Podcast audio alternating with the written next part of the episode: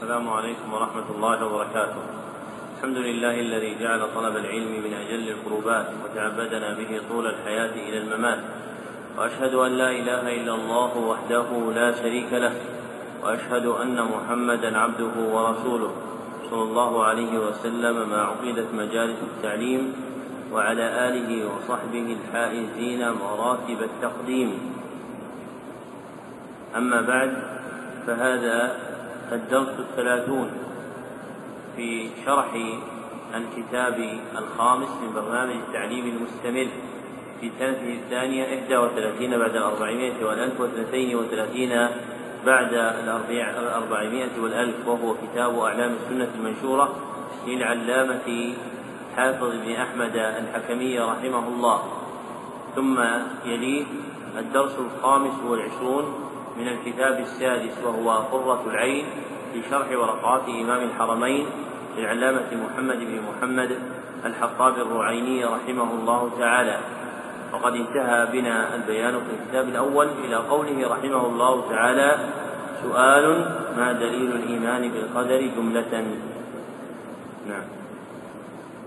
بسم الله الرحمن الرحيم الحمد لله رب العالمين وصلى الله وسلم على نبينا محمد وعلى آله وصحبه أجمعين اللهم اغفر لنا ولشيخنا ولجميع المسلمين قال العلامة حافظ الحكمي رحمه الله تعالى ونفعنا بعلمه وعلمكم سؤال ما دليل الإيمان بالقدر جملة جواب قال الله تعالى وكان أمر الله قدرا مقدورا. وقال تعالى ليقضي الله أمرا كان مفعولا. وقال تعالى وكان أمر الله مفعولا. وقال تعالى ما أصاب من مصيبة إلا بإذن الله ومن يؤمن بالله يهدي قلبه. الآية وقال تعالى وما أصابكم يوم التقى الجمعان فبإذن الله. وقال تعالى الذين إذا أصابتهم مصيبة قالوا إنا لله وإنا إليه راجعون. أولئك عليهم صلوات من ربهم ورحمة وأولئك هم المهتدون. وغير ذلك من الآيات وتقدم في حديث جبريل وتؤمن بالقدر خيره وشره. وقال صلى الله عليه وسلم واعلم أن ما أصابك لم يكن ليخطئك وما أخطأك لم يكن ليصيبك. وقال صلى الله عليه وسلم وإن أصابك شيء فلا تقل لو أني فعلت كذا لكان لو أني فعلت كذا لو أني فعلت كان كذا وكذا ولكن قل قدر قدر الله وما شاء فعل. وقال صلى الله عليه وسلم كل شيء بقدر حتى العجز والكيس وغير ذلك من الأحاديث. لما فرغ المصنف رحمه الله تعالى من بيان أركان الإيمان الخمسة المتصلة بالذكر في غير موضع من القرآن أتبعها بسادس تلك الأركان وهو الركن الواقع منفردا في القرآن الكريم وهو الإيمان بالقدر. واستفتح ذكر مسائله بقوله رحمه الله تعالى في سؤال سأله ما دليل الإيمان بالقدر جملة؟ ومراده بقوله جملة ما يتعلق بإجمال مسائله دون تفاصيلها لأن أدلة القدر نوعان. النوع الأول الأدلة الإجمالية. وهي المثبتة له إجمالا. والنوع الثاني الأدلة التفصيلية. وهي الأدلة المبينة لتفاصيل جمله كما سيأتي في مواضعه عند ذكر تلك التفاصيل. وهذه الأدلة التفصيلية تدل على تلك المسائل أصالة وتدل بالتبع على الأصل الكلي وهو إثبات القدر. وكان حقيقا بالمصنف أن يبين قبل ذكر دليل الإيمان حقيقته لأن العلم مسائل ودلائل ومما يعين على تبين المسألة الوقوف على حدها وحقيقتها. فكان ينبغي إيراد سؤال يتعلق ببيان معنى القدر شرعا ثم يذكر بعد الدليل عليه. وتقدم أن الإيمان بالقدر شرعا هو إيش؟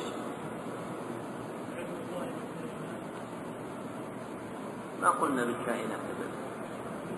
علم الله الكائنات. يعد بنفسه أحسن من الباب. علم الله الكائنات.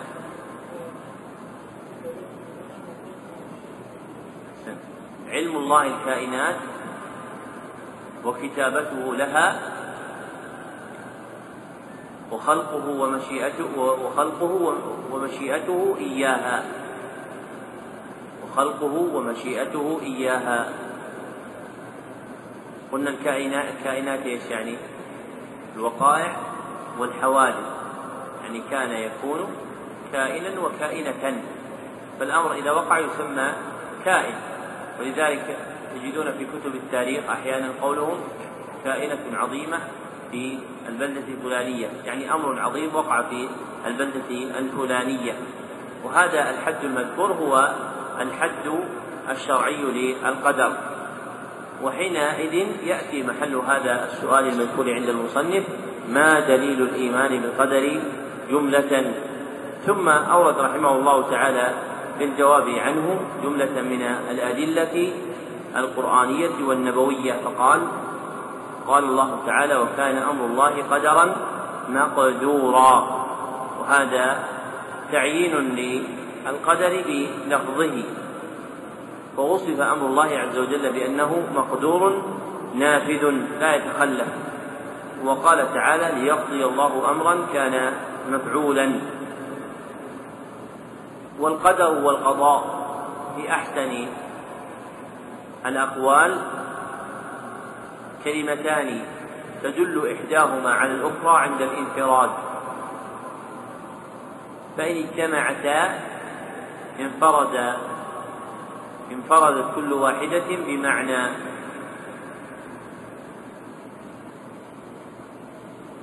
فالقول فيها كالقول في الإسلام والإيمان.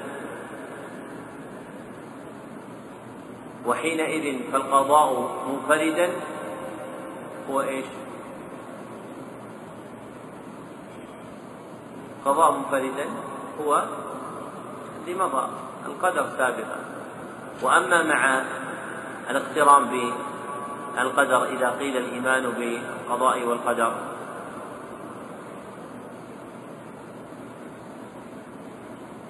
ما الفرق بينهما إذا اتحدا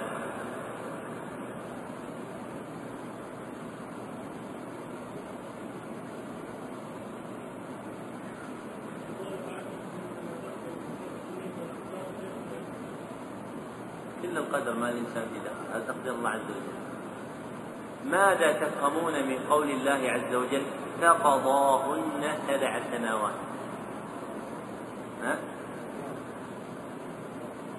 إيش؟ ما سبق؟ ما يوافق ما الآية ها؟ سبع سماوات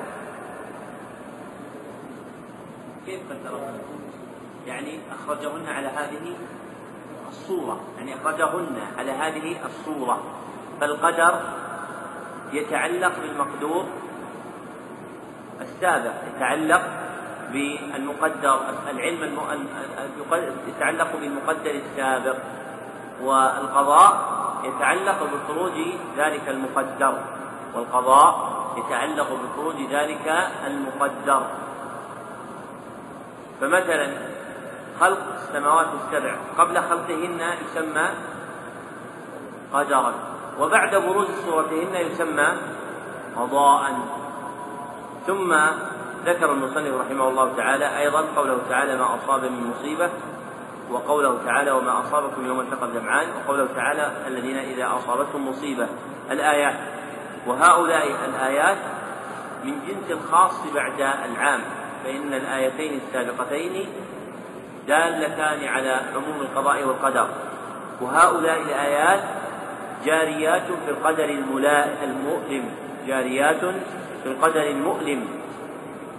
وإنما خصت بذلك لأن النفس تجري مع الأقدار الملائمة وإنما تشق عليها الأقدار المؤلمة.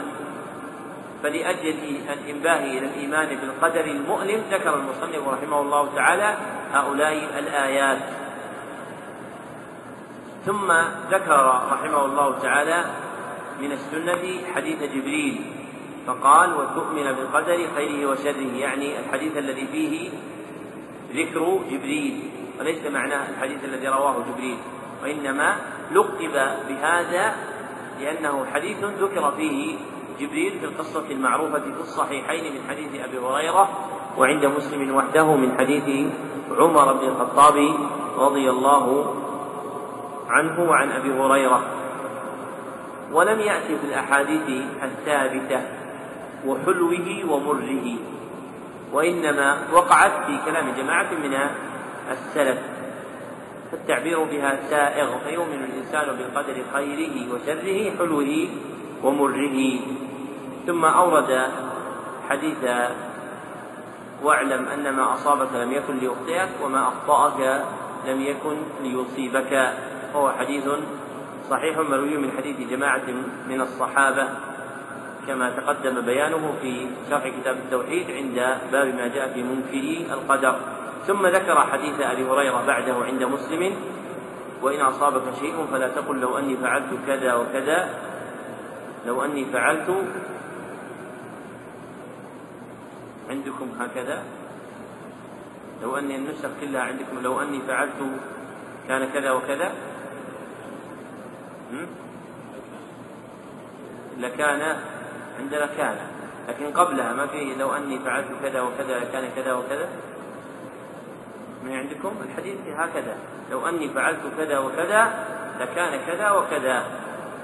فلعلها ساقطة من المصنف رحمه الله.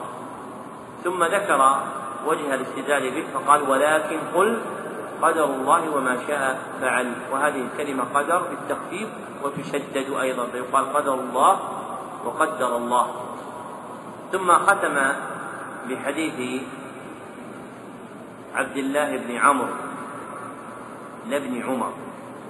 في مسلم كل شيء بقدر حتى العجز والكيد. يعني أن الحمق والضعف بقدر. وكذلك العقل والرشد بقدر سابق قدره الله سبحانه وتعالى على العبد. وهذا الحديث جاء بأوسع صيغ العموم وهي كلمة كل فيدل على أن كل المقدرات جارية على وفق قدر الله عز وجل سواء ما كان منها ملائما للنفس أو مؤلما لها. وإذا كان الكل من الله عز وجل وجب الإيمان به ولا يتم عقد الإيمان حتى يؤمن الإنسان بالقدر كله خيره وشره حلوة ومره. فإن وجدت في نفسه منازعة للقدر ساءت حياته. كما قال إبراهيم الحربي الحافظ من لم يؤمن بالقدر تنكد عيشه. نعم. أحسن الله إليكم. سؤال كم مراتب الإيمان بالقدر؟ جواب الإيمان بالقدر على أربع مراتب.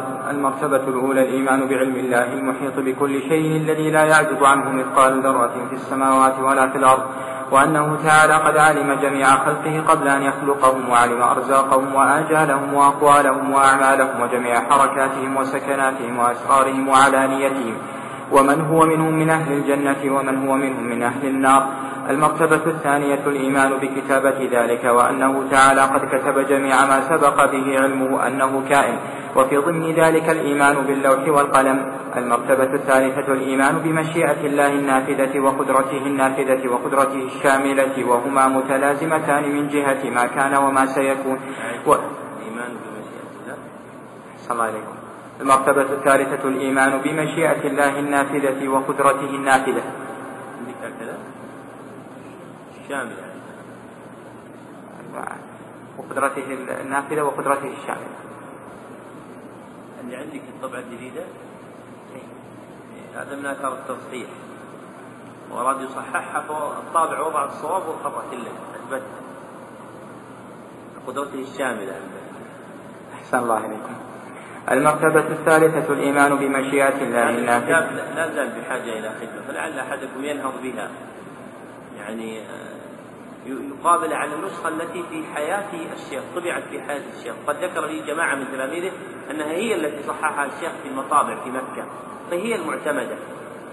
أما النسخ الخطية القديمة قديمة. فالأفضل أن يعاد تصحيحها في مواضع مرت علينا فيها إشكالات فلا بد من إصلاح الكتاب وفق هذه النسخة. لئلا تنسى بعد ذلك ثم يتركونها الناس ثم يجعلون هذه هي المعتمدة. مثل ما وقع في بعض الكتب الآن جعلت أشياء هي المعتمدة وهي ليست كذلك. مثل ما ذكرت لكم تآليف ابن سعدي رحمه الله تعالى وقع فيها ذلك وهي ليست معتمدة. نعم. الله إليكم. المرتبة الثالثة الإيمان بمشيئة الله النافذة وقدرته الشاملة وهو أحيانا أحيانا هو يعني أحيانا نسبة الكتاب تشتهر وهي ليست كذلك. ليست للمصنف. مثل كتاب نسب ابن القيم رحمه الله تعالى في علوم القرآن. وتتابع الناس فترة طويلة على نسبته إلى ابن القيم. ثم في آخرة وجد أحد الباحثين أن هذا هو مقدمة تفسير ابن النقيب وليس كتاب ابن القيم وفيه كلمات مشكلة. فأعاد طبعه وتحقيقه باسم مقدمة تفسير ابن النقيب وهي مقدمة نافعة فهي كلام كلام ابن النقيب وليست كلاما لابن القيم. وبقي الناس مدة على أن هذا من كتب ابن القيم رحمه الله تعالى. فلا بد أن يبني طالب العلم علمه على التحقيق في تصحيح الكتب في كلام متكلميها في نسبتها إلى أصحابها في المختار من طبعاتها في المنتقى من مخطوطاتها كم من مخطوطة يعظمها الناس وهي لا تساوي فلسين لاغترارهم بها. فبعض النساخ ينقل المخطوطة كما هي فتجد في آخرها يقول وكتبه منصور بن يونس البهوت فيأتي إليك من يأتي ويقول هذا بخط منصور البهوتي اغترارا بفعلة الناسخ الجاهل الذي نسخ دون أن ينبه أن هذه نسخة منسوخة حتى يتميز معنى قوله وكتبه منصور بن يونس فهو وجده بالأصل هكذا ونقله هكذا وهذا كثير في المخطوطات. لا بد أن يتعلم الإنسان كيفية التمييز بين المطبوعات والمخطوطات. هذه من آلة العلم النافعة ويستعين بالكتب التي تتحدث عن هذا وهي كثيرة. نعم. شاء الله فيكم المرتبة الثالثة الإيمان بمشيئة الله النافذة وقدرته الشاملة وهما متلازمتان من جهة ما كان وما سيكون ولا ملازمة بينهما من جهة ما لم يكن ولا هو كائن. فما شاء الله تعالى فهو كائن بقدرته لا محالة وما لم يشأ الله تعالى لم يكن لعدم مشيئة الله إياه إلا لع. وما لم يشأ الله تعالى لم يكن لعدم مشيئة الله مشيئة الله إياه. لا لعدم قدرة الله عليه.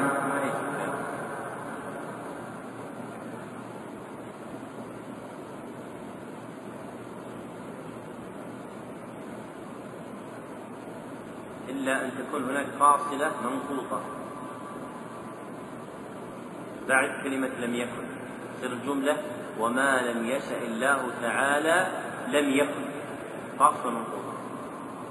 فاصلة منقوطة ما فائدتها؟ تعلق الجملة الثانية بالجملة الأولى فتصير التي بعدها تعليلية. وما لم يشأ الله تعالى لم يكن فاصل منقوطة لعدم مشيئة الله إياه لا لعدم قدرة الله عليه. هكذا يتضح الكلام. يعني أن الذي لم يشأه الله تعالى لم يكن لماذا لم يكن؟ لعدم مشيئة الله إياه. نعم. أحسن الله إليكم. وما لم يشاء الله وما لم يشاء الله تعالى لم يكن لعدم مشيئة الله إياه لا لعدم قدرة الله عليه. تعالى الله عن ذلك وعز وجل وما كان الله ليعجزه من شيء في السماوات ولا في الأرض إنه كان عليما قديرا. المرتبة الرابعة الإيمان بأن الله تعالى خالق كل شيء وأنه ما من ذرة في السماوات ولا في الأرض ولا فيما بينهما إلا والله خالقها وخالق حركاتها وسكناتها. سبحانه لا خالق غيره ولا رب سواه. لما بين المصنف رحمه الله تعالى دليل القدر وهو محتاج فيما سلف إلى معرفة حقيقته التي ذكرناها. أورد سؤالا لا يتبين إلا بمعرفة الحقيقة فقال كم مراتب الإيمان بالقدر؟ فإن الاطلاع على المراتب لا يكون إلا بعد معرفة حقيقة الشيء. كما أن الأركان لا تدرك إلا بالاطلاع على حقيقة ما هي ركن له. ثم أجاب عنه ببيان مراتب القدر فقال الإيمان بالقدر على أربع مراتب. وهذه المراتب الأربع مأخوذة من حقيقة القدر التي تقدمت فإن حقيقة القدر شرعا علم الله الكائنات وكتابته لها وخلقه ومشيئته إياها. ويتفرع من هذه الحقيقة وجود أربع مراتب للقدر. فالمرتبة الأولى الإيمان بعلم الله المحيط بكل شيء الذي لا يعزب عنه أي لا يبعد ولا يغيب عنه مثقال ذرة في السماوات ولا في الأرض وأنه تعالى قد جمع قد علم جميع خلقه قبل أن يخلقهم. إلى آخر ما قال. وهذه المرتبة هي مرتبة علم الله سبحانه وتعالى. ثم ذكر المرتبة الثانية فقال الإيمان بكتابة ذلك أي كتابة المقادير وأنه تعالى قد كتب جميع ما سبق به علمه أنه كائن وفي ضمن ذلك الإيمان باللوح والقلم. لأن القلم آلة كتابة القدر واللوح المحفوظ هو الموضع الذي كتب به القدر. فمن آمن بكتابة القدر اندرج في إيمانه بكتابة القدر الآلة التي كتب بها القدر وهي القلم والموضع الذي كتب فيه القدر وهو اللوح المحفوظ يعني عند الله سبحانه وتعالى. وهذه المرتبة هي مرتبة الكتابة. ثم ذكر المرتبة الثالثة فقال الإيمان بمشيئة الله النافذة وقدرته الشاملة. ثم قال وهما متلازمتان من جهة ما كان وما سيكون. ثم قال تنبيها ولا ملازمة بينهما من جهة ما لم يكن ولا هو كائن. فما شاء الله تعالى فهو كائن بقدرته لا محالة. فكل شيء قدره الله فلا بد من كينونته وبروزه. وما لم يشاء الله تعالى أي وما لم يشاء الله تعالى لم يكن أي لم يشاء الله عز وجل أن يبرز ويظهر فليس المانع منه هو عدم قدرة الله عز وجل عليه بل المانع منه هو عدم مشيئة الله سبحانه وتعالى له لأن الله عز وجل على كل شيء قدير. فقدرة الله عز وجل متعلقة بكل شيء كعلم الله عز وجل.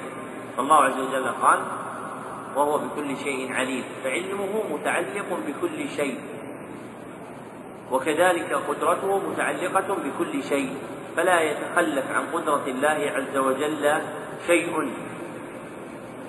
وما لم يشأ الله يشأه الله سبحانه وتعالى ولم يقدره فليس لعدم القدرة عليه بل لمشيئته سبحانه وتعالى النافذة لم يقدر ولا كان ثم ذكر وهذه المرتبة هي مرتبة المشيئة. ثم ذكر المرتبة الرابعة فقال الإيمان بأن الله تعالى خلق كل شيء وأنه ما من ذرة في السماوات ولا في الأرض إلى آخر ما قال. وهذه المرتبة هي مرتبة الخلق. فصارت مراتب الإيمان بالقدر أربعة. الأولى مرتبة العلم. والثانية مرتبة كتابة. والثالثة مرتبة المشيئة. والرابعة مرتبة الخلق. وهذه المراتب الأربع تندرج في درجتين. فالعلم والكتابة مقترنان. لأنهما قبل وقوع المقدر. لأنهما قبل وقوع المقدر. والمشيئة والخلق مقترنان. لأنهما مصاحبان إيش؟ مصاحبان وقوع المقدر. ما يحتاج يقول لوقوعي. أكثر حروف التعدية الآن عند الناس ضعيفة في مواضعها. فغالب الناس يضعون حروف تعدية لا حاجة إليها.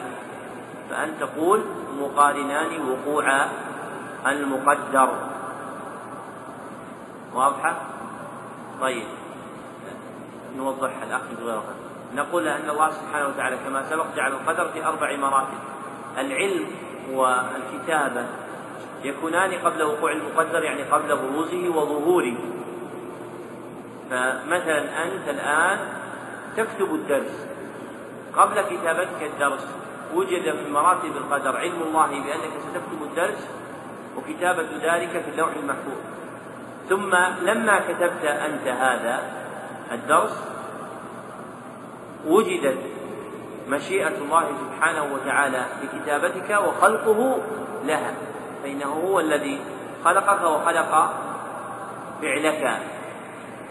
فتكون المرتبتان الأوليان متعلقتين بما يكون قبل بروز المقدور وقبل ظهوره. وتكون المرتبتان الأخيرتين تكون المرتبتان الأخيرتان متعلقتين بمصاحبتين وقوع المقدور وحينئذ هل بين من قسمهما إلى درجتين ومن قسمها إلى أربع مراتب من قسم القدر إلى مرتبتين ومن قسم إلى أربع مراتب ومن قسمه إلى درجتين فرق أم لا يوجد فرق؟ ما الجواب؟ لا يوجد لا يوجد فرق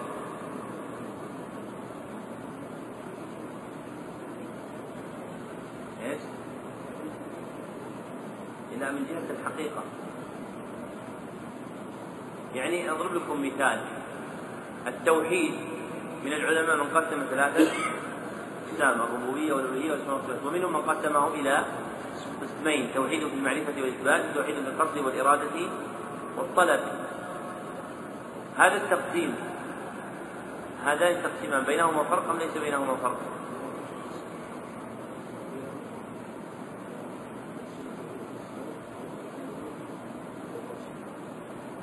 قسمين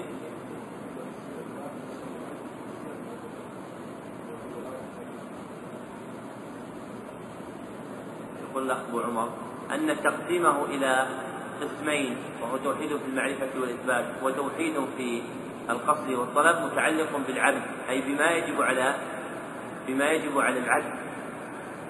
فيجب عليه أن يوحد الله في المعرفة والإثبات وأن يوحده في القصد والإرادة والطلب. وتقسيمه إلى ثلاثة متعلق بما يجب لله على العبد. فيجب لله على العبد أن يوحده في الربوبية والألوهية والأسماء والصفات فالتقسيم الأول نظر إليه حين التقسيم نظر فيه حين التقسيم إلى العبد والتقسيم الثاني نظر فيه حين التقسيم إلى إلى الخالق سبحانه وتعالى. فهما في الحقيقة يؤولان إلى شيء واحد لكن بينهما فرق باعتبار مأخذ التقسيم. وإلا من جهة حقيقته فإنهما يؤولان إلى حقيقة واحدة. وحين ذلك يكون اختلاف تنوع أم اختلاف تضاد؟ اختلاف تنوع لأنه يرجع إلى حقيقة واحدة. كذلك هذا التقسيم الثنائي والرباعي المتعلق بالقدر ليس هو اختلاف تضاد بل اختلاف تنوع باعتبار اختلاف المأخذ. فالذي نظر نظرا عاما إجماليا قسمه إلى المراتب الأربع. والذي نظر نظرا ميز فيه بين ما يكون قبل وقوع المقدور وحال وقوعه قسمه إلى درجتين. ومعرفة المآخذ والاعتبارات من أقوى المآخذ في التحقيقات. معرفة المآخذ والاعتبارات من أهم إيش؟